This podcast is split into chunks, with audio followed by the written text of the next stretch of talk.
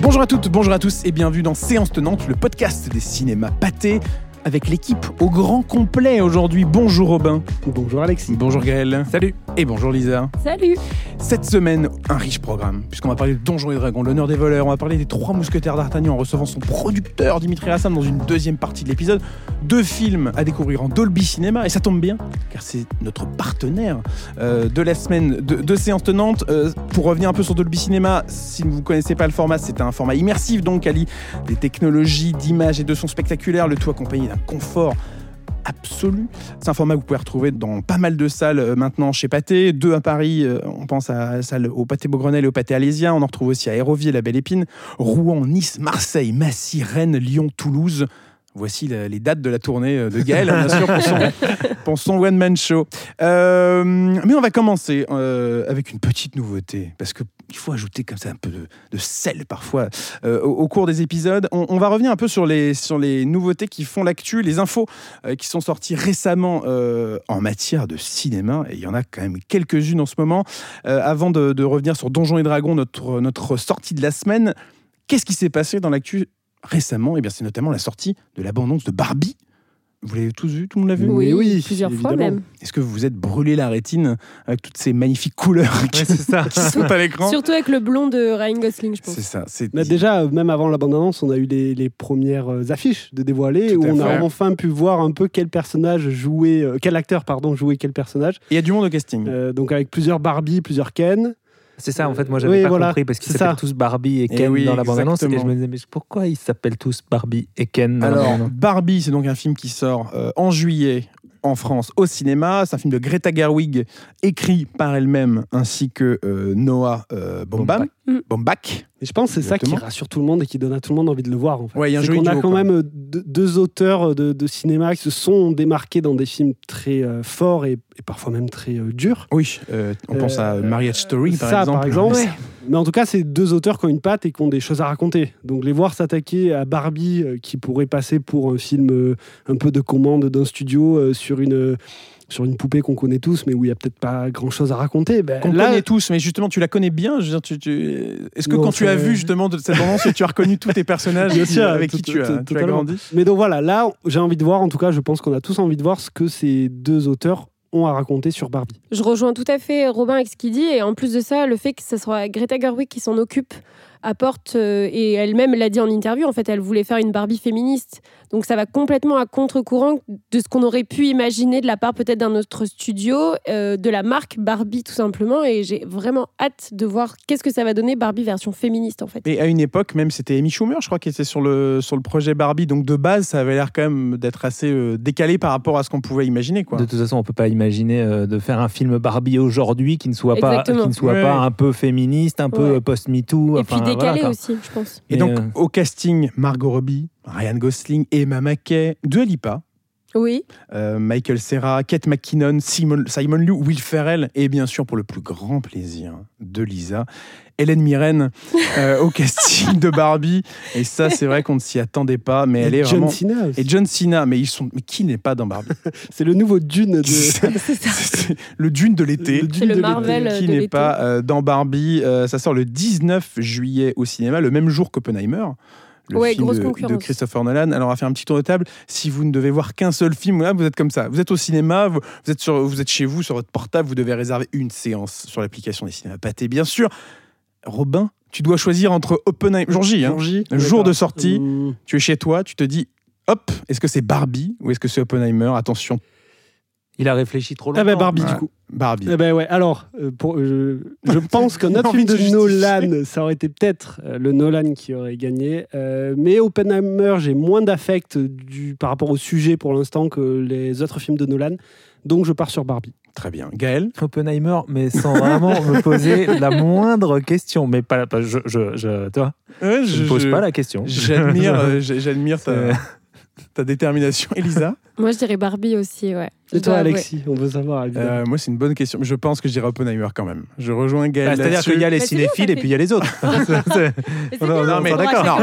J'ai vraiment beaucoup envie de voir les deux, mais c'est vrai que le côté extraordinaire, dans tous les sens du terme, de la production de Nolan fait que j'ai très envie de voir ce grand spectacle au cinéma. Ce qui est marrant, c'est que malgré tout, la puissance du Nolan est immédiate, alors qu'en fait, quand tu regardes la bande-annonce de Barbie, tu ne te poses que des questions. Ah oui, c'est-à-dire, on comprend rien. Ok, mais je veux dire, moi, la production design, par exemple, elle me, comme tu disais tout à l'heure, elle brûle les yeux. Ah, moi, mais je dis ça, mais vraiment, je la trouve fantastique. Non, mais c'est fait par un des plus grands chefs-op du moment, Rodrigo Prieto. Donc, si tu veux, je suis curieux, mais bon.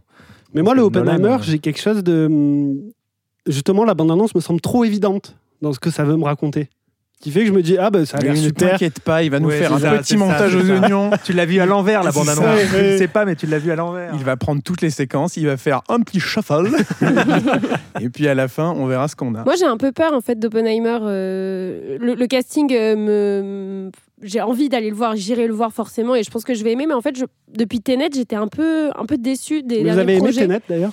Ouais, j'ai beaucoup aimé, moi. Ouais. Okay. Mitigé. Voilà. Mitigé, mais du coup, en fait, je pense que j'ai rien un compris. Peu cette peur-là. La première fois, mais j'ai... Ouais, bah... La deuxième... Je pense qu'on n'a pas tous compris non plus. Pas, mais un chouille mieux. Est-ce que les deux films ne sont pas meilleurs en se disant qu'on va aller voir les deux le même jour? Bien sûr. Parce que là, si, c'est pas une promesse. Ça va être quand même assez exceptionnel. Mais en tout cas, je vois que les équipes se forment, une équipe Barbie et une équipe Oppenheimer autour de la table. Sans transition, autre sujet, ça a été annoncé récemment par Chris Meledandri, le PDG d'Illumination Studio, donc la boîte d'animation qui en doit notamment Mario, récemment, les Mignons, Moche et Méchant, Tous en scène et j'en passe, qui travaille aussi conjointement avec DreamWorks, puisque c'est le pôle animation de chez Universal Studios, et ont été annoncés récemment deux films qui vont faire un bruit mais tonitruant. Shrek 5 pour le plus grand plaisir de Robin, je pense, et un spin-off sur l'âne, pour le plus grand plaisir de Lisa. Alors, voicé par Helen Mirren, je crois. Ah, ouais. Probablement. Ouais, non, mais ce qui est marrant, c'est que justement dans le. Non mais attends, je peux pas laisser. Non mais ça, si, non, Robin assume. Shrek. Si, mais tu as le droit d'adorer Shrek. Ah, mais moi, alors si on cherche un défenseur à cette table de Shrek, vous pouvez m'appeler. Hein. Non mais oui, moi, ils sont déjà avec moi. Pas Shrek d'ailleurs le premier, Shrek. mais plutôt le 2, 3 surtout. Le troisième est un chef-d'œuvre. Waouh! Ah ouais, chef-d'œuvre. Moi j'ai une passion pour Katzenberg qui n'est plus là, mais oui, alors qui n'est plus là. Attention, il nous écoute, hein, bien sûr. Jeffrey, si tu nous écoutes, Jeffrey Katzenberg, ancien patron d'animation chez Disney, qui est parti créer DreamWorks, avec le fameux traître, des studios Disney. Mais peut-être qu'on fera un épisode un jour sur lui. En tout cas, s'il nous écoute, il sera ravi d'apprendre que c'est donc un traître. Ce sont les mots de Robin et non de la société Pathé, bien entendu. Non, mais attends, Shrek. Juste pour faire un petit point sur Shrek, j'ai beaucoup aimé le chapeauté 2. On a parlé, la dernière quête, merci Alexis. Avec grand plaisir. Et surtout, ce que j'attends à la limite de nouveau Shrek, ça serait de voir s'ils utilisent la même technique d'animation, cette façon de réinventer l'animation et le design de leurs personnages sur quelque chose d'aussi installé et connu que Shrek. Et regardez, la transition, elle est toute trouvée parce qu'on a parlé de Shrek. Et Shrek, est-ce qu'il ne serait pas passé au Festival de Cannes il y a quelques années ? Hein, Gaël, tu t'en souviens ? Je me souviens de toutes les attractions. Parce qu'en fait, il y a un moment donné où Katzenberg, justement, venait à tous les festivals pour faire des cascades, quasiment. Il y avait notamment eu B-Movie, où on avait vu les comédiens sauter par les fenêtres du Royal. Il y avait... Enfin bon, il faisait toutes sortes d'animations pour... L'endroit où tu logeais. Exactement. Sous mes fenêtres. Donc, perturbé par des grosses abeilles. Mais donc oui, on parle du Festival de Cannes, puisque les annonces de la sélection cannoise seront annoncées le jeudi 13 avril. Donc... Je pense que là, si l'industrie française nous écoute, je pense qu'il doit y avoir des gens en PLS, comme disent les jeunes. Pour quel motif ? Qui attendent un texto de Thierry Frémaux. C'est vrai. Le fameux texto, alors qu'ils n'auront qu'en fait le 12, la veille de la conférence. Mais donc, cette fameuse conférence du jeudi 13 avril, où la sélection cannoise va être annoncée, une partie de la sélection, c'est toujours comme ça en général, hein, c'est jamais la sélection définitive, parce qu'il y a toujours des ajouts en un mois, un peu plus d'un mois avant le début du festival. Qui aura lieu, qui débutera mi-mai. Qu'est-ce qu'on a comme info aujourd'hui sur le festival de Cannes ? On a le film d'ouverture. Oui. Jeanne Dubarry. De Maïwenn. Deux et avec Maïwenn. Johnny Depp, forcément. Donc ça fera une montée des marches. Pas seulement Johnny Depp. Non, j'imagine que ce n'est pas un film avec... Pascal Grégory. Bien sûr. Benjamin Laverne. Benjamin Laverne, Pierre Richard. Melville Poupeau. Melville Poupeau. Qui le mieux ouais, ça met un autre là non, ouais, c'est allez, c'est parfait, on a le quota. Qui dit film d'ouverture dit sorti le même jour en France, c'est la coutume. Mais d'ailleurs, c'est un peu la tradition depuis quelques années d'avoir un film français ou européen lors de la cérémonie d'ouverture et en général le lendemain ou le surlendemain, un blockbuster américain pour avoir un peu tout le scope du cinéma Gaël. La vraie question, c'est de savoir si Jeanne Dubarry sera également en compétition. Exactement. Parce que ça, pour l'instant, on sait qu'il fait l'ouverture, mais on ne sait pas s'il est en compétition. Sachant qu'il y a un quota de Français, là, il y a tous les Français qui sont dans les starting blocks. Je crois qu'on liste les gens qui s'amusent à faire les pronos, ont listé une dizaine de Français qui peuvent prétendre à être dans la sélection officielle. Donc il y a du monde. La course est lancée. Qu'est-ce qu'on sait d'autre sur ce festival Indiana Jones ? Et le cadran de la dessinée fera son retour sur la Croisette une quinzaine d'années après le Crâne de cristal. Ça va être une très belle montée des marches. Est-ce que Spielberg sera là ? Ça, c'est la grande question. C'est qu'Harrison Ford donc sera là. Bah oui. Ça, on raconte... Je sais pas, je n'ai jamais vu. Dans les rues. Hein. Non, mais on raconte que Steven Spielberg est chaque année à Cannes. Il a son yacht, je vous jure que c'est vrai, il a son yacht qui est dans le golfe et il accueille des hôtes particuliers et privilégiés sur son yacht chaque soir. Mais c'est un régulier du Festival de Cannes. C'est un mythe, c'est une légende. Non, que tu en parles comme si c'était la. Moi, je l'ai jamais vu. Moi, je l'ai jamais vu et je fais pas partie des gens. Non, j'ai pas été invité sur ça. Que vraiment, t'en parles comme si c'était la Dame Blanche. Pendant les 15 jours du festival, il y a un bateau qui rôde au loin. Il paraît qu'il est toujours au festival. Le Hollandais volant. Hook. On a eu la même référence. Parfait, au même moment. On va enquêter alors. Mais donc voilà, Indiana Jones, donc avec Harrison Ford, avec Mads Mikkelsen, avec son réalisateur, James Mangold. Et Phoebe Waller-Bridge. Tout à fait. Qui a eu du coup un rôle aussi de scénariste sur le film. Oui. Il y avait été script doctor aussi sur le dernier James Bond. Ouais. Il y a des bruits comme quoi d'ailleurs elle pourrait travailler de nouveau pour James Bond. Alors ça, nous verrons ce qu'il en est. Mais en tout cas, ça promet une très belle montée des marches. Quelques jours après, un autre film international avec un très joli casting. Mais qu'est-ce que c'est donc ? De quoi parle-t-il ? Killer of the Flower Moon. Ils sont tous étonnés par cette annonce. Comme si j'étais Thierry Frémaux, que je balançais comme ça des infos. Donc ça sera le samedi soir. C'est le nouveau film de Martin Scorsese, annoncé 4h. Si j'ai bien compris. Je vois ta tête, Gaël. Non, je sais pas, c'est 4 heures. 4 heures, c'est un beau challenge. Les pauses pipi, c'est pas 4 heures sur Pandora. Non, ça voyage tout le temps et ça nous permet d'être réveillés. C'est 4 heures dans une réserve indienne, effectivement. Eh bien, écoute, on verra ce qu'il en est. Mais donc, nouveau film de Martin Scorsese avec DiCaprio, De Niro, Jesse Plemons, bref. Un casting plutôt sympa, une montée des marches qui, je pense, le sera tout autant. Mais donc voilà, Killer of the Flower Moon sera à Cannes avec tout son casting, sorti le 18 octobre 2023 au cinéma, puis sur plateforme. Aussi un film qui est un peu dans le même cas. Alors là, on quitte Cannes. On ne sait pas, puisque tant que la sélection n'est pas annoncée, on ne peut pas savoir. Mais en tout cas, Napoléon, le grand projet de Ridley Scott, porté par Joaquin Phoenix, en Napoléon, en empereur français, à une date de sortie au cinéma. Pareil, c'est un grand film produit par Apple qui est en train de s'inscrire dans une logique de se dire que on devient un studio et en fait on va sortir des films en salle avant justement de les mettre sur notre plateforme. Donc c'est quand même un choix inédit et assez incroyable, surtout vu l'ampleur des films qu'ils vont proposer, parce qu'on parle du Scorsese, là on parle du Ridley Scott. Mais c'est peut-être aussi cette ampleur qui demande de les sortir en salle finalement. Oui, mais d'autres plateformes ne font pas cet effort-là. Il y a des grands films qui restent sur plateforme. Là pour le coup, Napoléon sortira au cinéma en France et partout dans le monde d'ailleurs le 22 novembre. Donc ça promet une fin d'année assez riche. Puis non, je rebondis sur ce que tu disais, Robin. Il y a aussi peut-être cette volonté de la part des réalisateurs, finalement, aussi. Parce que, tu vois, quand il y avait eu le Covid et tout le monde s'interrogeait sur l'avenir des salles, etc., versus les plateformes, Scorsese ou Ridley Scott, c'est des gens qui ont pris la défense, en fait, des salles. Donc, peut-être qu'en réalisant ces projets aussi, peut-être qu'ils expriment cette volonté-là. J'ai l'impression que Gaël a envie de nuancer ce propos. Oui, je crois qu'il faut nuancer. Non, T'as sans doute raison, mais faut pas oublier non plus que Martin Scorsese, il a fait The Irishman avec Netflix, c'est vrai. Sans se poser la question de savoir. Et par ailleurs, c'est quelqu'un qui travaille.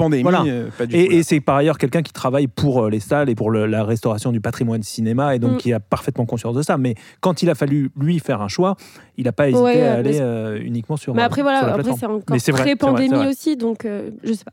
C'est une interrogation. Mais ce qui est marrant, c'est de se dire que Napoléon, donc ça sort en fin d'année. En même temps, il y a un autre projet, Napoléon, de série par Spielberg. Donc vraiment, c'est marrant de se dire que deux géants comme ça d'Hollywood vont s'attaquer à... Enfin, s'attaquent et s'attaqueront à ce personnage. Un géant de l'histoire. Et donc Spielberg qui... c'est dommage, on aurait pu finir cette partie là-dessus, c'était super, parce qu'on avait un super moment, et là tu viens de casser la dynamique. Attention, ce que tu vas dire là va être décisif. C'est vrai. Donc, une info importante quand même, que Spielberg va se baser sur le script, apparemment, en tout cas le projet du Kubrick. Oui. Du Napoléon que voulait faire Kubrick pendant une longue partie de sa vie. Donc Napoléon fera l'actualité en fin d'année en salle, mais donc un beau programme sur cette fin d'année, sur ce festival de Cannes.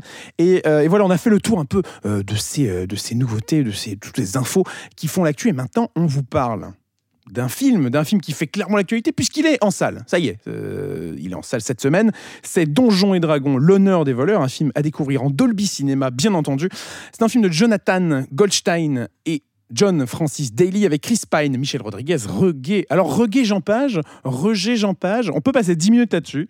En tout cas, je dis les deux. Je vois qu'on en regarde parce que toi tu es référent non. Donc voilà, je vous laisse infuser sur un extrait de la bande-annonce et puis on se retrouve juste après.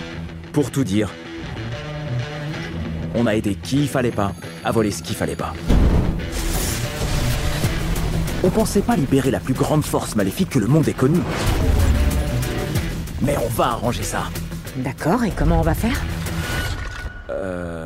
On en discute autour d'un verre ? Pas bête. Regé. Moi j'aurais dit Regé, mais... Mais parce que c'est canadien, non ? Je sais pas. Bah Regé-Jean. Mais on peut vraiment faire 10 minutes là-dessus. C'est René-Jean. Non, alors bah non, parce que ça pour le coup, il y a vraiment un G. Ah, on est parti sur un accent québécois. C'est le premier de l'épisode, au bout de à peu près, ouais, très bien. C'est à noter. Bon, c'est Reg. Bah oui, mais il y a un accent sur le deuxième E. Roger. Écoutez, je pense qu'on vient de perdre la moitié de nos auditeurs. Donc on va continuer tout de suite. Donjons et Dragons, c'est la première fois depuis... bah du coup, c'est pas du tout la première fois. C'est la première fois depuis longtemps. Voilà, c'est de plus en plus précis ces informations que Donjons et Dragons est adapté au cinéma. Rapidement, pour revenir sur cette saga, Donjons et Dragons, qu'est-ce que c'est ? C'est une série de jeux, de rôles créés dans les années 70 aux États-Unis. C'est une espèce de vision fantasmée de l'époque médiévale européenne avec des dragons, des mages, des druides. Oui, de l'heroic fantasy sur table. Qu'est-ce que c'est bien décrit. Oui, parce que je trouvais un tout petit peu, je t'avais une espèce de petit mépris là. Non, comme mais, ça, c'est, de, non là, mais c'est juste un peu hautain, genre le truc là, leur pas du truc tout. Rôliste là. Mais pas du tout. Bien au contraire. Enfin, bien au contraire. Non, je joue pas ça. Mais ce que je veux dire, c'est que fais gaffe. Quand je parle de vision, à l'œil, nous les rôlistes. Nous les rôlistes. À tout moment, ça se transforme en jeu de rôle autour de cette table. Je lance mes dés et c'est parti. Non, mais quand je dis, voilà, je parle d'une vision fantasmée parce que c'est vrai que alors, j'ai pas vraiment vécu au Moyen-Âge en France hein, d'ailleurs, mais t'as pas fait de jeu de rôle visiblement. Et j'ai pas fait de jeu de rôle, donc en fait je suis peut-être la personne la moins bien placée pour parler de tout ça. Mais voilà, il y a eu quelques tentatives plus ou moins fructueuses hein, d'adaptation au cinéma, d'ailleurs moins fructueuses, plus moins que plus, d'adapter Donjons et Dragons au cinéma. La première d'entre elles, c'était en 2000. Avec Jeremy Irons, bien sûr, qui jouait 2 ans plus tôt Aramis dans L'Homme au Masque de Fer, Donjons et Dragons, Aramis, L'Homme au Masque de Fer, Les Trois Mousquetaires d'Artagnan, c'est à découvrir cette semaine au cinéma. N'hésitez pas à y aller, mais bref, la transition, je viens de faire un salto arrière, là, on n'a rien vu. Bref, c'est la première fois en tout cas. Avec cette ampleur, c'est la première fois. Il y a cette ampleur-là sur un projet. Ça fait 10 ans hein, qu'il est en production, ce film. Donc il y a eu beaucoup de versions du scénario, il y a eu beaucoup de réalisateurs attachés, d'acteurs, etc. Le film est enfin en salle. On l'a vu avec Lisa. Oui, tout à fait. Parce que Gaël et Robin, voilà, ils ont totalement lâché la rampe. Donc, name shaming en plus, quoi. Totalement. On en pense quoi de Donjons et Dragons ? L'honneur des voleurs ? On en pense que c'est bien, surtout la première partie du film, je dirais. Tout ce qui est introduction en fait, de l'univers, des personnages, du rythme, de l'humour que ça dégage, j'ai beaucoup aimé. Non pas que la deuxième partie est moins bonne, c'est pas ça, mais il y a vraiment une entrée en matière qui est hyper convaincante. Et moi, ça m'a rappelé en fait... Un peu le premier Gardien de la Galaxie, en fait, sur le ton. C'est incomparable, c'est vrai qu'on entend souvent, parce qu'il y a cet esprit... Non, pas que ce que tu disais n'est pas original, bien sûr. Il n'y a aucun problème. Mais ce que je veux dire par là, c'est que c'est vrai qu'on retrouve beaucoup cet esprit de film de bande, avec chaque personnage très identifié, là pour le coup, parce que voilà, chaque personnage a un rôle, hein, comme dans le jeu de rôle, mais ça, je sais Gaël, hein, bien sûr, qui en parlera mieux que nous, parce que c'est notre expert rôliste autour de la table. Mais comme Les Gardiens, c'est une espèce de grande comédie d'aventure, en fait. Oui, et puis les personnages sont pas finalement héroïques. Tu vois, c'est des voleurs. Donc il y a rien, il y a pas de, c'est pas le courageux chevalier qui va sauver une princesse, c'est pas ça. Ils ont vraiment des défauts. Gardiens, quoi. Ouais. Et les gardiens partaient de ce principe-là aussi. J'arrive pas à terminer ma phrase. Mais il n'y a pas de problème. Alors, je vois en tout cas qu'on est tous très impatients de parler des Gardiens de la Galaxie volume 3. Mais ça sortira un chouille plus tard. Ça sortira le 3 mai. Mais bref. Mais sur Donjon...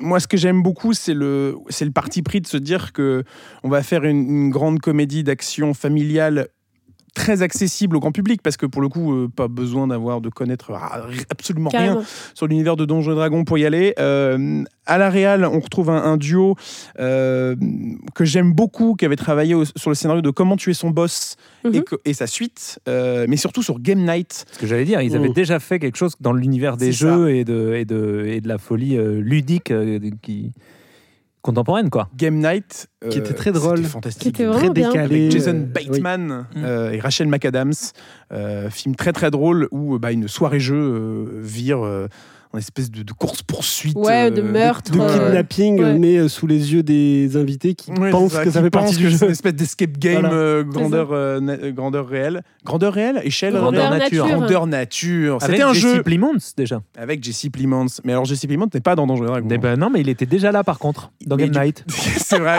Il a fait d'autres bricoles. C'est ça. Mais voilà, un duo qui est essentiellement dans la comédie. Qui s'attaque à cette fois un projet beaucoup plus gros, mais il y a un truc de... Je trouve qu'il y a une volonté de nous emmener dans différents univers, nous montrer toute une galaxie. On est vraiment dans les gardiens. On y retombe tout le temps, de personnages, mais il y a beaucoup d'animatroniques, on sent qu'il y a beaucoup de cascades qui ont vraiment été faites, pas sur fond. Enfin, en mise en scène, je trouve qu'il y a tout un tas de trucs qui sont très intéressants, et surtout quand on voit d'où viennent ces deux réals de comédie assez classiques dans la forme, quoi, que ça soit Comment tuer son boss ou Game Night, c'est-à-dire les deux scénaristes de Spider-Man Homecoming. Au passage. Bref, donc ils savent y faire en grand spectacle, mais c'est la première fois qu'ils réalisent en grand spectacle. Robin ? Mais donc, je vous entends parler un peu du film. Est-ce qu'on a aussi la sensation d'avoir le début d'une fresque un peu qui pourrait être suivie de suite, qui pourrait être développée différemment ? J'imagine que si ça fonctionne, ça m'étonnerait. J'imagine que ce serait le but. Je pense que clairement le but c'est de lancer une nouvelle franchise. Une franchise un peu forte. Voilà. Après, parce qu'en fait, ce qui est réussi, je trouve, à l'origine de ma question, c'est que je trouve qu'on peut continuer de parler vraiment comme ça ensemble. Longtemps, mais je t'en prie, non, mais je trouve qu'on manque de franchise d'heroic fantasy installée. Depuis on manque de franchise. Je me dis d'accord. Non, mais je n'en connais pas une. Franchise, le mot a peut-être un peu une connotation péjorative, plutôt d'une saga alors d'heroic fantasy installée depuis Le Seigneur des Anneaux. C'est très difficile de proposer quelque chose de nouveau et qui marche. Ça a migré à la télévision aussi, notamment avec Game of Thrones, ce genre de choses. Ce qui est réussi là-dedans, c'est que c'est un film qui se tient tout seul. C'est-à-dire que c'est pas un film qui va ouvrir 15 000 portes c'est un film qui plante son univers, il le plante bien, il y a des personnages qui sont très bien caractérisés, etc. Mais ce qui est intéressant aussi, c'est que c'est de la fantaisie grand public, colorée, drôle.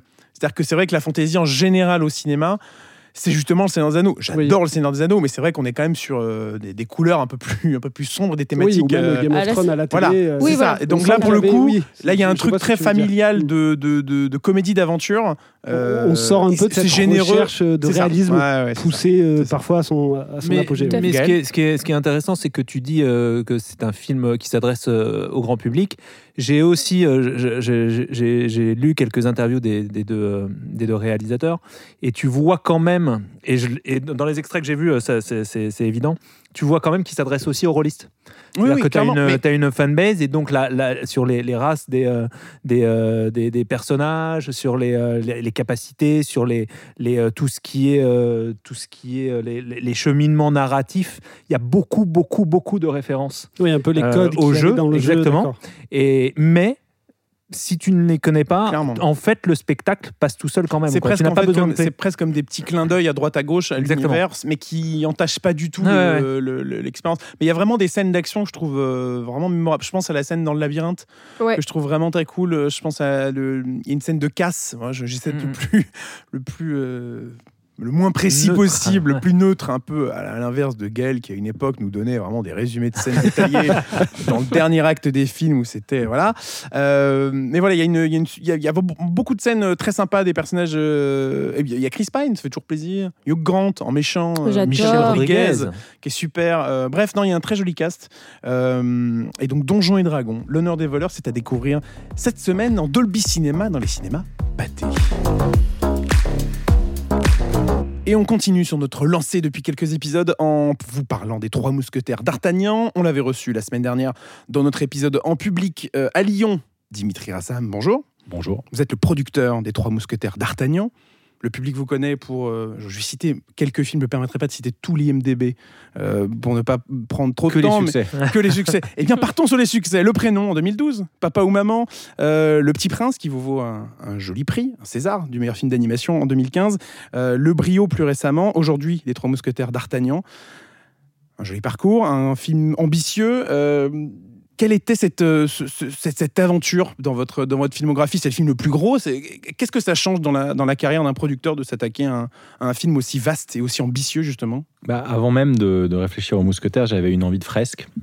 Vous avez eu la gentillesse d'égrener une partie de la filmographie qui est assez éclectique. C'est une chose que j'ai toujours aimée. Il y a des films que j'accompagne qui sont de genres très différents. Mais là, en particulier, j'avais envie de... quelque part, de replonger dans les films de Claude Berry. C'était une inspiration assez forte. Donc, j'ai passé une année à réfléchir, à explorer, à me demander qu'est-ce qui pourrait susciter une possibilité d'adaptation forte. Et puis, on a envie aussi, quand on s'approprie du patrimoine, qu'on revisite, qu'on propose, on a envie de se dire, est-ce que c'est un film que je pourrais montrer d'abord, on fait pour soi, pour le public, mais aussi pour ses enfants. Moi, il y avait un peu quelque chose de cette nature-là dans la démarche. Et je suis arrivé à me dire que je n'avais pas de film des Trois Mousquetaires que j'avais envie de montrer à mes enfants. Il n'y avait pas celui que je fantasmais. Il n'y a pas l'équivalent de Cyrano de Bergerac, qui est un film parfait que je peux montrer, ou je montre d'ailleurs à mes enfants, qu'ils le veuillent ou non. Quotidiennement. Pas tout à fait, mais pas loin. Donc j'avais ce désir-là et j'ai fait en sorte d'explorer aussi sa potentielle faisabilité. C'est-à-dire que je commençais à échanger avec des partenaires à l'international sur ce qui pourrait susciter aussi une vraie proposition ambitieuse de production en français, mais qui voyage. Parce que c'était aussi une de mes envies. Et quand je reparlais des cinémas de Claude Berry, c'était la particularité à l'époque. C'est que le cinéma français s'exportait très bien en français. Après, il y a eu une vague de cinéma français en langue anglaise. Mais je trouve, voilà, il y avait cette démarche-là. Et je suis allé tour à tour déjeuner avec Martin Bourboulon, Matthieu Delaporte, Alexandre de la Patelière, et assez vite, dans la foulée, avec Pathé et avec François Civil. Parce que quand on fantasme un film dans son coin, c'est très bien, mais il faut avoir l'équipe et les talents nécessaires pour le porter, et puis surtout aller au-delà. Moi, ce qui m'a beaucoup plu dans cette aventure de production, et sans dire qu'il y avait les mousquetaires des mousquetaires, mais un peu, il y avait un esprit de camaraderie vraiment et d'émulation qui correspond bien à ce qu'on était en train de faire, un peu à tous les étages. Les étages, c'est pas forcément le bon terme, parce que c'est pas comme s'il y en avait un qui était au-dessus, mais dans tous ceux qui animaient ce projet, il y avait cette envie-là. Tous les corps de métier qui travaillaient sur ce film. Enrichi. C'est-à-dire que ce que Martin m'a répondu quand je lui en ai parlé, ça a fait évoluer ce que moi je portais et ainsi de suite. Donc c'était quelque chose, c'était une nature même de projet de propositions où l'aventure, avec un grand A, était au centre tant dans la façon de le faire que dans la proposition de cinéma qu'on voulait in fine proposer. Mais à la toute genèse, vraiment au tout début du projet, vous dites justement qu'on pense à ce qu'on pourrait adapter grosso modo. Est-ce qu'à un moment, vous vous mettez à votre bureau, vous prenez une grande feuille blanche et vous dites « Ok, je vais lister les œuvres qui m'intéressent ». Mais alors, c'est quoi ? C'est les œuvres littéraires, alors, c'est les figures historiques, les passages de BD ? C'est plein de choses, c'est des thèmes aussi. Ouais. Encore une fois, c'est pas exhaustif, c'est mouvant, et surtout, c'est pas la seule chose que je fais. Mais il y a deux types de projets. Il y a les projets qu'on peut impulser en tant que producteur, et il y a les projets qu'on accueille. Mm-hmm. Sur les projets qu'on accueille, on choisit d'accompagner un réalisateur ou un auteur, mais on est dans un rôle un peu différent de quand on impulse. Même si, in fine, pour moi en tout cas, je ne fais pas de film de producteur au sens où on l'entend. C'est-à-dire que je veux que les forces créatives, le réalisateur en premier, s'approprient entièrement le projet. Mais donc, il y a cette transmission. Donc, dans le chemin qui était le mien, quelque part, je réfléchissais déjà pour Martin. En fait, je ne suis pas allé voir plusieurs réalisateurs. Je me disais, j'ai un réalisateur avec qui j'ai une vraie relation de travail qu'on a forgée dans la durée, qui, je pense, est en train de prendre de l'ampleur, parce qu'il a cette capacité aussi extrêmement rare et précieuse de se remettre en question au bon endroit. C'est-à-dire qu'il a d'un côté, il cultive une confiance qui est quand même indispensable pour tenir des plateaux de cette envergure-là, et il est de plus en plus à l'aise sur un plateau, mais dans ce qu'il fait et comment il le fait, eh ben on est délaboré au bon sens du terme, je pense, Martin, Matthieu, Alexandre et moi. C'est-à-dire que on bosse, quoi, pour dire les choses franchement. Et donc, quelque part, j'avais l'intuition qu'on travaillerait bien ensemble sur ce film. Parce que je n'en avais pas parlé, mais je me disais que c'était quelque chose qui nous correspondait et qu'ensemble, on pourrait avoir une proposition de cinéma qui soit de nature à être et exigeante et en même temps populaire, ce qui était vraiment le cœur de la démarche. Après, ça veut tout et rien dire de dire « je veux faire du cinéma exigeant et populaire ». D'abord, populaire, c'est pas soi qui... Enfin, on ne décide pas pour le public, c'est le public qui décide. Mais dans les choix, parce que souvent, on m'a posé la question de pourquoi adapter versus créer. C'est une forte adaptation. Donc, quelque part, c'est de la création aussi. Je veux dire, il faut être conscient. C'est dans la recherche que j'ai pu faire, pas grand monde lit le livre par an aujourd'hui. Et je pense que si on demande... Sincèrement, tout le monde vous dit « j'ai lu Les Trois Mousquetaires », mais je pense qu'en fait, pas grand monde a lu Les Trois Mousquetaires. Moi, je l'ai lu après avoir vu le film, histoire de faire le... Moi, je l'ai relu pour la première fois, vraiment, parce que j'ai dû le lire, comme beaucoup de monde, en version abrégée. C'est pas fait, d'ailleurs... La version abrégée, quelque part, est meilleure que la version exhaustive, parce que la version exhaustive, c'est de l'écriture sérielle. Elle n'était pas faite pour être mise bout à bout, pour être un roman. Donc, la version que les gens lisent, c'est la version abrégée, qui déjà aussi est un chef-d'œuvre, mais en même temps est un chef-d'œuvre de la littérature, pas forcément célébré d'ailleurs pour son style, parce que c'est pas ça qui est mis en avant, mais parce qu'elle condense entre un panache de l'humour et en même temps cet esprit d'aventure, et puis ce génie que Dumas a eu de créer des personnages qui sont... parce qu'ils sont basés d'ailleurs sur des personnages historiques existants, mais qu'ont cette qualité d'âme, d'humanité, et en même temps qui sont un peu larger than life, un peu tous. Et donc, j'ai fait la liste, effectivement, de ma wishlist. Il y a beaucoup de choses, mais je la garde pour moi. Il n'y a pas un petit fichier Excel là, qui traîne qu'on pourrait partager ? Il y a tout à fait un fichier Excel, et c'était pas sans aucun cynisme, en fait. C'était vraiment de se dire... Parce que j'ai passé un an, en fait, à décanter, réfléchir et à se demander, là, on est légitime aussi. C'est-à-dire que tout le monde, en fait, tout le monde peut dire « j'ai envie de faire les mousquetaires ». Tout le monde peut dire « j'ai envie de faire X, Y, Z ». Mais c'est une autre chose que de se dire « tiens, je suis en situation peut-être d'être à la hauteur de la promesse de ce que je fantasme ». Donc pour moi, le chemin critique, il était entre ce désir et la possibilité de le faire. Et j'avais le sentiment justement de voir un horizon, voir un chemin. Après... Heureusement, quelque part, on est un peu dans le déni, ou en tout cas, on est naïvement emporté par son envie, parce que si on liste vraiment tous les obstacles et tous les risques, je pense qu'en fait, on fait aucun film en général. Mais celui-là, les Mousquetaires, on imagine que... Déjà, c'était barjot de faire deux films d'un coup, en soi. Mais c'est pas possible de faire le film qu'on a fait si on faisait pas ça. Parce que ça permet une économie d'échelle aussi en termes de production. Significative, ouais. Et puis ça aussi, ça décomplexe sur l'ambition même du projet. C'est-à-dire qu'à un moment donné, on s'abandonne à quelque chose qui est à l'aune du roman de Dumas lui-même, mais aussi de cette promesse de fresque, d'aventure, puisque ce qui va être très intéressant dans le deuxième film, c'est que le deuxième film, c'est pas une répétition du premier. Pour ceux qui connaissent le roman, il y a une vraie évolution dramaturgique, c'est vraiment une histoire en deux volets, Et donc, dans le premier, on a énormément d'histoires, mais on a aussi de l'exposition. Dans le deuxième, on va encore plus loin dans le récit de ces personnages. Il faut savoir que Dumas a écrit 3 romans, et que ces 3 romans, c'est beaucoup d'histoires. Évidemment, on adapte le premier, mais on s'est nourri de l'ensemble, non seulement de ce que Dumas avait pu écrire avec Georges Mackay, mais aussi du contexte historique, de l'ensemble. Bon, il y a énormément d'histoires, ça foisonne. Donc, le fait de partir sur 2 films, déjà, permet d'avoir un tamis beaucoup plus large sur ce qu'on peut s'autoriser à raconter. Et quelque part, le pacte qu'on fait avec les spectateurs... Voilà, donc c'est toujours, on est toujours un peu fébrile quand on partage ce qu'on a fait, ces paris-là. Je veux dire que la réaction des spectateurs nous a beaucoup émus, parce que entre ce qu'on fantasme puis ce qu'on fait et la réception, il n'y a aucune garantie. Donc, je dis ça par rapport au fait de faire 2 films, parce que si ça se passe mal sur le premier, c'est quand même compliqué de se balader avec le deuxième. Donc, on est vraiment très très heureux de ce qui se passe en ce moment-là.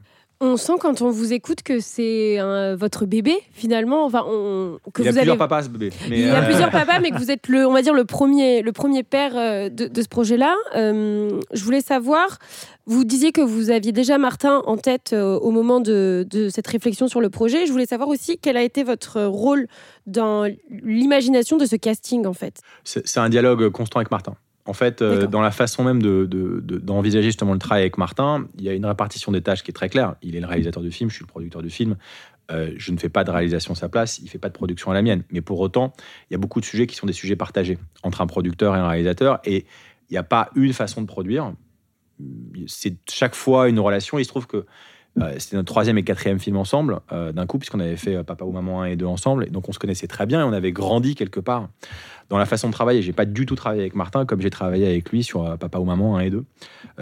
Et donc, il y a certaines propositions, je ne me rappelle même plus d'où ça vient, si ça peut venir de moi ou si ça peut venir de lui en cast. Mais quelque part, au moment de cristalliser un choix, c'est un dialogue. Le producteur, c'est le premier spectateur du réalisateur. Quand il me répond, quand je lui dis, on va faire Les Trois Mousquetaires, en lui disant on, je te recrute, je lui donne le choix, mais c'est une invitation enthousiaste. Il ne s'attendait pas à ça parce que je ne lui avais pas dit, je voulais vraiment voir comment il allait réagir. La première chose qu'il me dit, c'est on va le faire en décor réel, mais entièrement. Ce qu'il faut comprendre, appréhender ça, on en a parlé à Lyon, mais c'est pas du tout anecdotique en implication de production. Et en même temps, moi, ça m'a galvanisé parce que j'ai trouvé que c'était d'abord exigeant et puis que ça allait encore plus à l'endroit de ce que je fantasmais, à savoir y croire. C'était la clé pour Martin de comment on y croit. Je lui ai montré une illustration d'Henri de Lamotte. Lui, sa façon de rebondir. Donc, il y a aussi des moments. Il y a des moments en préparation, en conception, où le producteur peut être beaucoup plus impliqué. Puis il y a le moment du plateau. Alors là, c'était très lourd. Il y a beaucoup de choses à faire pour un producteur, mais quelque part, quand on arrive au plateau, pour le coup, il y a un chef du plateau. C'est pas des décisions en commun du tout. En tout cas, c'est pas du tout la façon dont moi je travaille. Et si je fais des commentaires ou des échanges, c'est en bilatéral avec le metteur en scène et dans une confiance absolue, parce qu'on se tient l'un l'autre. Je veux dire, le metteur en scène peut envoyer le film dans le décor à plein de niveaux, et réciproquement, si le producteur n'est pas au rendez-vous, c'est un pacte. Il y a un pacte à faire avec le public en aval, mais en amont, moi, en tout cas, c'est la façon dont je conçois les choses. Mon partenaire principal sur un film, c'est le réalisateur. Donc, voilà, ce choix de Martin et ce qu'on fait après derrière, il renseigne un peu tous les autres choix. Et il se trouve qu'on est arrivé à un consensus vraiment très très rapide sur quasiment tout, et qu'en plus on a eu on a fait des wishlists et c'est ceux qui ont fait le rôle. Donc on n'a pas il y a eu des temporalités différentes, c'est-à-dire que François, quand j'aborde François, je dis à Martin c'est D'Artagnan, et il me dit pas non, il me dit pas oui avant même de réfléchir. Il réfléchit 2 secondes, il me dit je comprends ce que tu vois, donc moi je vais voir François pour aller vérifier que François soit dans le même état d'esprit, la même envie. Alors, il a raconté le bluff qu'il a pu faire sur l'œuvre, mais je savais qu'il était dans la même démarche. C'est mon job en tant que producteur de savoir que Martin et François sont compatibles. Le fameux bluff, peut-être pour ceux qui n'étaient pas au courant, il arrive au rendez-vous, il dit qu'il connaît très bien Les Trois Mousquetaires, que c'est son livre de chevet, il ne l'a jamais lu. En tout cas, il est en train de le lire. Moi, je sais, pour être très honnête, je suis allé voir mes équipes en disant, je crois qu'il me l'a fait un peu à l'envers, mais il a tout le charme du personnage. Et surtout, ce que je lui ai dit, parce que c'est un double bluff quelque part. Moi, à ce moment-là, je sais qu'on va le faire, mais en même temps, je sais qu'on va le faire, c'est ma conviction intime. On est au tout début du projet. Chose à faire. Ouais. Et donc, mais je pressentais qu'il était aussi dans la même dynamique, dans la même approche. Et je reviens sur mon rôle en tant que producteur. C'est de m'assurer que quand je pousse pour quelque chose, quand je propose quelque chose, de ne pas le faire contre le réalisateur, jamais, ça n'a aucun sens, et inversement. Donc, après, ils se sont rencontrés quelque part. Encore une fois, c'est pas que je veux récuser le papa initial, vraiment, c'est pas comme ça que ça fonctionne, c'est expansif la façon de faire un film, c'est extrêmement collaboratif, la fabrication des films en général. Il y a de la verticalité à certains endroits, c'est-à-dire que, encore une fois, je reviens, il y a des moments où l'autorité, en tout cas sur un certain endroit, elle est très claire et il faut que ça soit limpide pour ceux qui font le film. Mais après, il y a plusieurs moments de la vie d'un film et c'est vraiment c'est l'échange, c'est l'enrichissement, y compris, par exemple, je ne peux pas parler pour Martin à sa place, mais Martin, il avait une vision très claire de là où il voulait aller, mais qui aussi s'est nourri énormément de ses chefs de département. Et donc, quand ils reviennent vers moi et qu'ils me présentent ensemble leur travail collectif, moi, je rebondis dessus. Mais... c'est pas dans une logique de valider, pas valider. C'est dans une logique de on est parti ensemble sur ce projet. Je reviens à mon rôle de premier spectateur. Comment il réagit ? Et s'il a un doute, Martin est très à l'affût du doute. S'il y a un doute, pourquoi il y a un doute ? Est-ce qu'il y a un doute ? Mais c'est intéressant parce que quelque part, il faut de temps en temps surprendre. Je sais qu'on a pris on a fait un vrai pari avec ce look parce que il y a cette image d'Épinal extrêmement. Moi, j'avais une conviction là-dessus. Je me suis dit que si on faisait ça, pour le coup, on était un produit dérivé avant même de commencer. C'est-à-dire que si on proposait aux gens exactement ce qui me fascine par exemple sur les mousquetaires, c'est qu'on me dit encore un mousquetaire comme s'ils avaient vu 50 mousquetaires. Donc pas de casaque bleu et rouge. Non, mais surtout, c'était ça. En mais surtout, non seulement ça, mais chaque fois, je m'interroge en me disant mais pourquoi ils ont à ce point-là l'impression d'en avoir vu 50 alors qu'il n'y a pas eu un film français depuis 60 ans ? Et donc, ça m'a interpellé et ça a que fait renforcer le fait qu'il faut qu'on leur propose quelque chose de nouveau. Parce que sinon, pour le coup, c'est vraiment encore les mousquetaires. Donc ça, c'était la promesse du film. Mais dans la façon dont on communique, dans la façon dont on présente le film, tout ça, c'est un échange. Et notre rôle, tant en tant que producteur qu'en tant que réalisateur, c'est pas uniquement d'exécuter sa vision... en autarcie, c'est quand même de se nourrir, de se questionner, et surtout sur des productions qui sont des productions aussi larges en termes d'équipe, avec des gens qui sont ultra talentueux et qui nourrissent, c'est de faire place pour que chacun enrichisse le projet. Donc ça a été... d'ailleurs, c'est de ce point de vue-là, l'expérience qui m'a le plus préparé à faire ce film, c'était Le Petit Prince, qui était un film d'animation. Parce que la façon de préparer les films d'animation est très proche de ce qu'on a pu faire sur Les Mousquetaires. Quand vous vous emparez du projet, que vous vous dites « il faut 2 films » par rapport au livre de Dumas, comment est-ce que la relation avec Matthieu et Alexandre se fait en arrivant et leur disant « il faut 2 scénarios » et pas juste un seul ? Matthieu et Alexandre... Peut un peu nous raconter tout ça. Oui, alors Matthieu et Alexandre, je les connais depuis très longtemps parce que je produis leurs films depuis Le Prénom et en fait, je pense même pas qu'on l'ait vraiment abordé, c'était une évidence. Okay. Dumas a écrit un roman en 2 volets et on s'est dit qu'on voulait respecter l'envergure et l'ampleur du roman de Dumas. Et déjà, 2 films, ça nous paraissait le grand minimum. La question n'était pas tellement de dire on doit faire 2 films, la question était de se dire est-ce qu'on les fait d'un seul tenant ? Et ça, il faut rendre à César ce qui est à César. L'envie de faire 2 films, elle était partagée, mais quand je suis allé voir Pathé, celui qui immédiatement a embrayé sur le fait de se dire il faut les tourner d'un seul tenant, c'est Erdavan Safaé. Il était avec Jérôme Sédou ce moment-là, je ne sais pas s'il l'a dit par désir, il s'est rendu compte qu'il parlait ou s'il l'a dit consciemment, mais en tout cas, ce n'est pas tombé dans l'oreille d'un sourd. Mais il y avait quelque chose, en tout cas, je n'ai pas voulu regarder tous les autres films, mais dans ceux qui n'étaient peut-être pas les plus réussis, il y avait toujours cette volonté quelque part de condenser toute l'histoire en un seul film. C'est impossible. Il y a trop d'histoires. Et puis, il y a quand même cette exposition de tous ces personnages fantastiques où il faut quand même prendre un minimum le temps. Et encore, je trouve que et scénariste et Martin ont trouvé des idées assez géniales pour permettre de faire exister tout ça dans une temporalité cinématographique. Mais c'est 4 heures de film, ces 2 opus. voilà, c'était relativement un minimum pour bien faire les choses. C'était notre conviction. Parce qu'après, voilà, sur une série, on pourrait faire encore les choses différemment, on pourrait en faire beaucoup plus. Là, il y avait une envie de cinéma. Je revenais à ce que je disais au démarrage. Je pense qu'assez peu de personnes ont lu. Alors, on voulait ne pas trahir les fans de Dumas et Dumas lui-même. Et pour autant, on s'est toujours dit qu'on s'adressait à un public comme si ils étaient vierges de tout. Il ne faut pas partir du principe qu'ils rentrent dans le film parce qu'ils connaissent déjà des bribes de l'histoire ou pas, etc. Donc, c'est une réintroduction à l'histoire. C'est une réinvention à certains endroits parce que c'est une vision de metteur en scène. Mais c'est aussi une volonté de proposer un film qui soit autonome. Donc, il faut que quelqu'un qui n'ait jamais entendu parler des Trois Mousquetaires puisse se retrouver dans la salle et prendre autant de plaisir que quelqu'un dont c'est presque le livre de chevet. Après, c'est ça qui est assez génial sur le patrimoine, c'est pour ça qu'on appelle ça du patrimoine culturel. On est tous copropriétaires de cette œuvre, qu'on l'ait lu ou qu'on ne l'ait pas lu, parce qu'on a tous fantasmé d'être mousquetaire avant même de lire le livre, ou en n'ayant même jamais lu le livre. Et ça, c'est aussi ce qu'on touche, ça m'avait aussi marqué sur Le Petit Prince. C'est-à-dire que on touche à des endroits, à des propriétés dont tout le monde est assez protecteur. Et chacun peut avoir son idée de ce que doivent être les mousquetaires. Alors, il y en a qui nous reprocheront ad vitam aeternam de ne pas avoir repris la casaque. Et c'est toujours intéressant parce que, par exemple, dans les parties pris qu'a fait Martin, il y a des gens qui peuvent dire « Oh là là, quand même, les scènes d'action, elles sont très, très immersives. J'ai pas l'habitude. » Mais en même temps, ce qu'ils disent, « Mais je trouve ça génial, on y croit. » Et c'est là où il faut interpréter le ressenti, la note, c'est... Parfois, le but au cinéma, c'est pas de faire, enfin, en tout cas, même souvent, en tout cas pour moi, c'est pas de proposer exactement. On fait pas de fan service. Je sais pas qui s'adresse le podcast, vous le garderez pas, mais sans spoiler, la fameuse phrase « tous pour un pour tous », by the way, tout le monde dit « un pour tous, tous pour un », dans le roman, ça n'est jamais autre chose que « tous pour un pour tous ».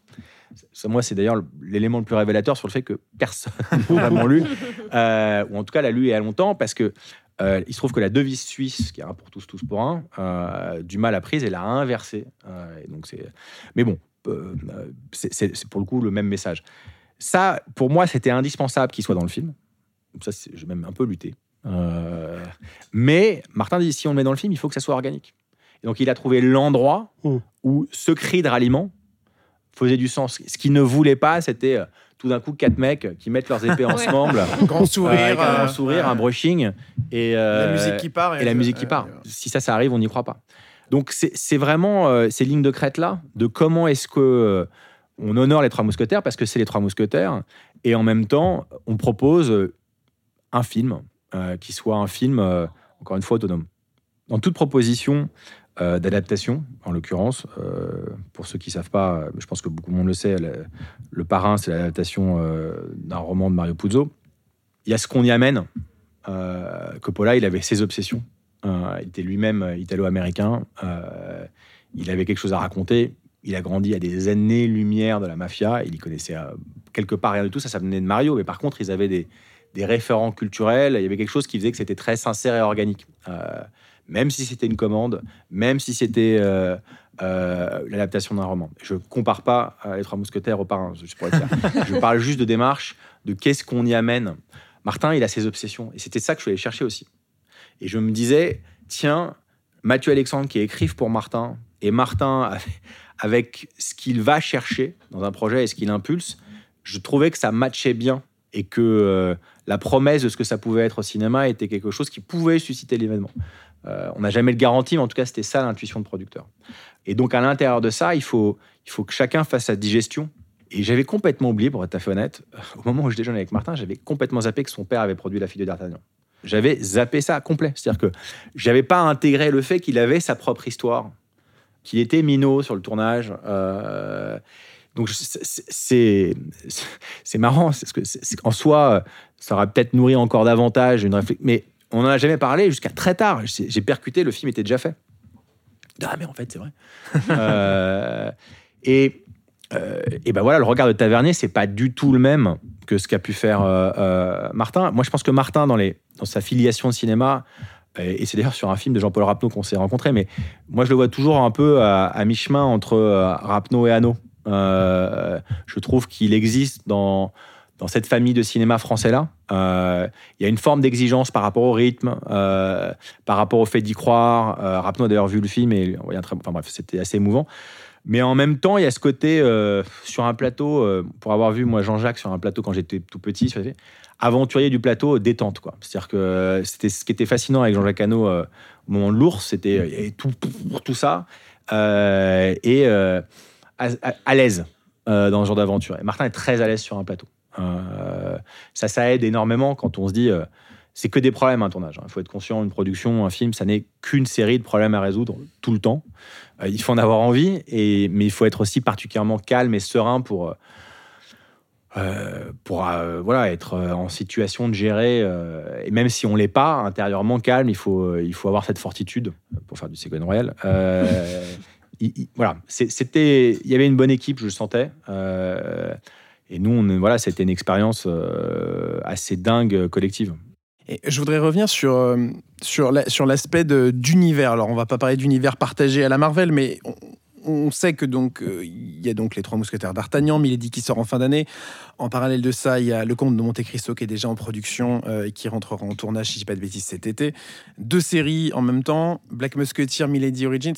Il y a tout un tas d'œuvres tirées de ce film-là. Est-ce que... Alors non, d'abord, juste pour remettre les choses en perspective. Ouais. Monte-Cristo n'a absolument pas tiré des mousquetaires. Ça n'a rien à voir. Non, mais bien sûr. Mais je veux dire par là, c'est que c'est des films tous deux inspirés de l'univers de Dumas. Est-ce que ça découle justement d'une expérience ultra positive en développement les Trois Mousquetaires, en disant, mais en fait, on a une super équipe créative, on a les bonnes personnes au bon poste, et si on continuait l'aventure avec justement une autre œuvre à adapter de chez Dumas? Non, c'est plus simple et organique que ça. Alors, il y a plusieurs choses pour remettre les choses dans l'ordre.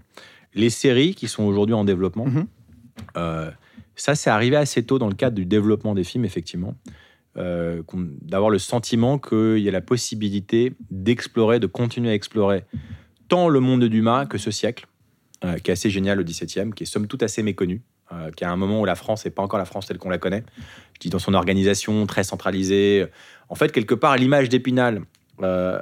du siècle suivant, en tout cas la fin du XVIIe, début du XVIIIe, avec un roi, Louis XIV pour le citer, ultra puissant, en tout cas une monarchie absolue qui écrase un peu tout, et cette centralisation du pouvoir, elle a un peu écrasé l'imaginaire de ce qu'était la France avant. Et là, c'était, voilà, on avait envie d'explorer quelque part... ce Far West. Alors ça rejoint le côté western qu'on a voulu avoir en impulsion, parce que quelque part, on est allé vers le western pour en repartir et revenir aux mousquetaires. Mais donc il y avait cette foultitude d'histoires qu'on avait envie de continuer à explorer, et très vite, il y a des personnages qui sont imposés à nous sur comment le faire. Donc ça, c'est pour la partie des mousquetaires, et que ça soit en prequel, ce qui est le cas des séries, ou que ça soit en sequel, que Dumas nous a laissé, hein, encore une fois, on adorait pouvoir explorer de façon large, et que ça soit au cinéma ou en série. Mais il y a des projets de temps en temps qui sont annoncés, qui sont des projets qui sont en gestation pendant des années. Et je voudrais... C'est pas parce qu'on développe quelque chose qu'on considère qu'on a une sorte de formule ou que le succès est garanti. C'est-à-dire qu'en soi, c'est aussi des projets dont il faut être conscient qu'ils sont tributaires de la réception. C'est-à-dire qu'au-delà même des entrées, il y a la façon dont le public aime, vit, quelque part, nous encourage à aller au-delà. Donc comme ça prend du temps de développer, de bien faire les choses, en producteur, il faut anticiper. Et donc, on peut rentrer en développement parce qu'on est soi-même motivé, mais quelque part, la cristallisation, et c'est le cas, en l'occurrence, c'est des usines à gaz aux États-Unis, mais ils sont en permanence en développement. Alors, un producteur, c'est souvent quand même en développement parce que les projets, ça prend à minima une année pour être bien développé. Donc ça, c'est sur la partie de l'univers des mousquetaires. Et il se trouve que, par ailleurs, effectivement, dans la liste... dont je ne vous donnerai pas tous les titres, mais moi, de mon côté, il y avait Monte Cristo, forcément. Mathieu Alexandre, c'est une drogue dure, Dumas. Quand on replonge dans l'œuvre de Dumas, très vite, ça... Donc, très, très vite, ils ont nourri le désir de faire de Monte Cristo leur prochain film. Mais ils étaient totalement accaparés par les mousquetaires, donc... et c'était le moment des mousquetaires.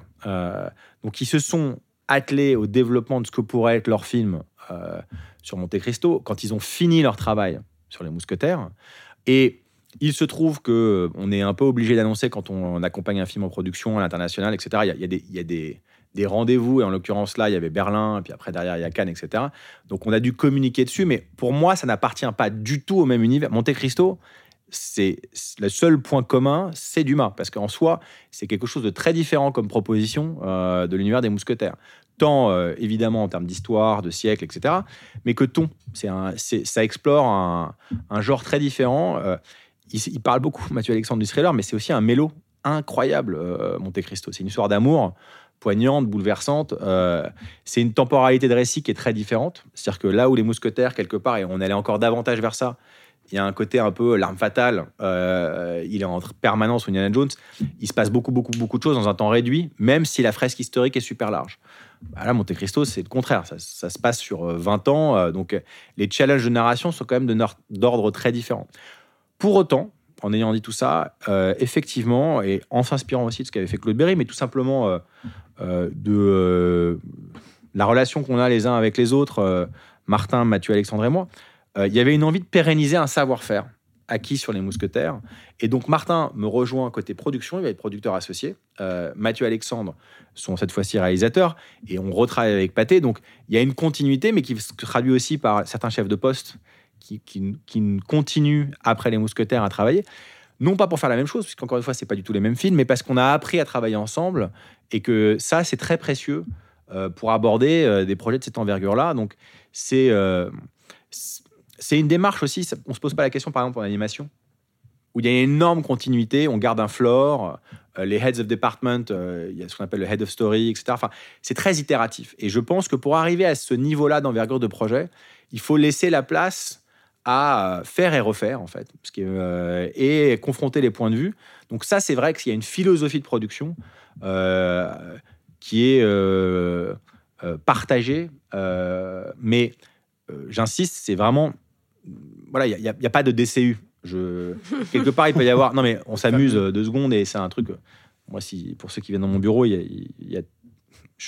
c'est un bureau de nerd. Il y a mes jouets, mes mangas, mes comics et d'autres œuvres... j'allais dire plus sérieuses. Je prends très sérieusement mes mangas, mais, ou mes comics. Mais ce qui est génial, c'est de pouvoir... plonger dans les histoires. C'est vrai que c'est ça qui m'attire et que, par exemple, j'ai adoré ce que Favreau a fait et Filoni ont fait avec The Mandalorian, parce que, quelque part, je trouvais qu'ils avaient réussi à me faire voyager dans l'univers de Star Wars sans dénaturer Star Wars. Je suis comme beaucoup de fans, j'étais pas très content de certains films qui, pour moi... Voilà, casser notre bien commun. J'en reviens sur le fait de se sentir tous copropriétaires d'une histoire avec laquelle on a grandi, qu'on aime, etc. Pareil sur voilà, je ne veux pas citer les films, pas distribuer les bons et les mauvais points, mais il y a des projets sur lesquels on a un rapport quasiment affectif. Et c'est génial quand même parce qu'on a envie d'y rester et en même temps, on ne veut pas juste du fanservice, etc. Donc, en ce moment, en tant que producteur, c'est vrai que je vais beaucoup vers des univers qui permettent des voyages assez larges. Dimitri Rassam, merci beaucoup. Merci. Les Trois Mousquetaires d'Artagnan, c'est à découvrir au cinéma. Merci beaucoup. Merci. Merci beaucoup. Et avant de conclure cet épisode de Séance Tenante, qu'est-ce qu'on peut vous dire ? Eh bien que les préventes pour les Gardiens de la Galaxie volume 3, on a déjà parlé ensemble, on en reparlera bien sûr plus largement au moment de sa sortie, eh bien les préventes sont ouvertes pour aller découvrir les Gardiens de la Galaxie volume 3 en Dolby Cinema notamment. Vous pouvez réserver vos places dès maintenant sur l'app Pathé, sur le site pour découvrir le nouveau film des studios Marvel dès le 3 mai prochain. Avant de conclure cet épisode, revenons sur les bonnes raisons d'aller voir Donjons et Dragons, l'honneur des voleurs, mais aussi d'Artagnan, parce que finalement, on a beaucoup parlé, mais on n'est jamais revenu sur les bonnes raisons de chacun et chacune autour de la table d'aller voir ce film au cinéma. On commence donc par Donjons et Dragons, l'honneur des voleurs. Pourquoi faut-il aller le voir au cinéma, Lisa ? Eh bien, il faut aller le voir au cinéma parce qu'il y a Hugh Grant dedans qui joue un méchant. Et ça te suffit. Et moi, ça me suffit, exactement. Et finalement, c'est top parce que si on remontait dans le temps et qu'à l'époque de Paddington 2, on avait fait la même question... Exact, j'aurais la même raison. Et je dirais pour la création d'un univers inédit. Sur les Trois Mousquetaires d'Artagnan, pourquoi faut-il aller le voir, Robin ? Moi, ça serait pour la mise en scène, notamment lors de l'action, que j'ai beaucoup apprécié. Gaël ? Eh ben moi, je vais dire le panache. Pour le panache, je ne sais pas trop ce que ça veut dire, mais je trouve que c'est une bonne raison d'aller voir ce film. Je te sens pour le panache. Je te sens très habité justement. C'est ça, moi c'est. T'es habité par le panache français. Le panache français, s'il te plaît. Elisa, pourquoi faut-il voir Les Trois Mousquetaires d'Artagnan? Pour le panache de Louis Garrel. Oh là, mais arrêtez avec vos panaches et vos Louis Garrel à chaque longueur d'épisode, on n'en peut plus. Louis Garrel. Louis Garrel, excellent Louis XIII, une manière très, très théâtrale de l'incarner, bluffant de véracité. C'est un peu le Hugh Grant français en plus. Tout à fait. Alors pas du tout, mais si c'est votre... D'accord, écoutez, si tu veux. Allez, je te laisse sur cette conclusion. Moi, j'ajouterais pour la musique, la bande originale du film composée par Guillaume Roussel, qui est magnifique. Et d'ailleurs, on va se quitter là-dessus, sur cette très belle bande originale qu'on ne peut que vous inviter à aller écouter après avoir terminé cet épisode de Séance Nantes, bien entendu. Merci beaucoup, Robin. Merci beaucoup d'avoir été avec nous. Merci, Lisa. Merci beaucoup. Et merci Gaël. Merci. On se retrouve la semaine prochaine pour un nouvel épisode. D'ici là, rendez-vous au cinéma pour aller découvrir Les Trois Mousquetaires d'Artagnan et Donjons et Dragons, l'honneur des voleurs en Dolby Cinema, dans les cinémas Pathé. Merci beaucoup à vous trois. Prenez soin de vous et à très bientôt au cinéma.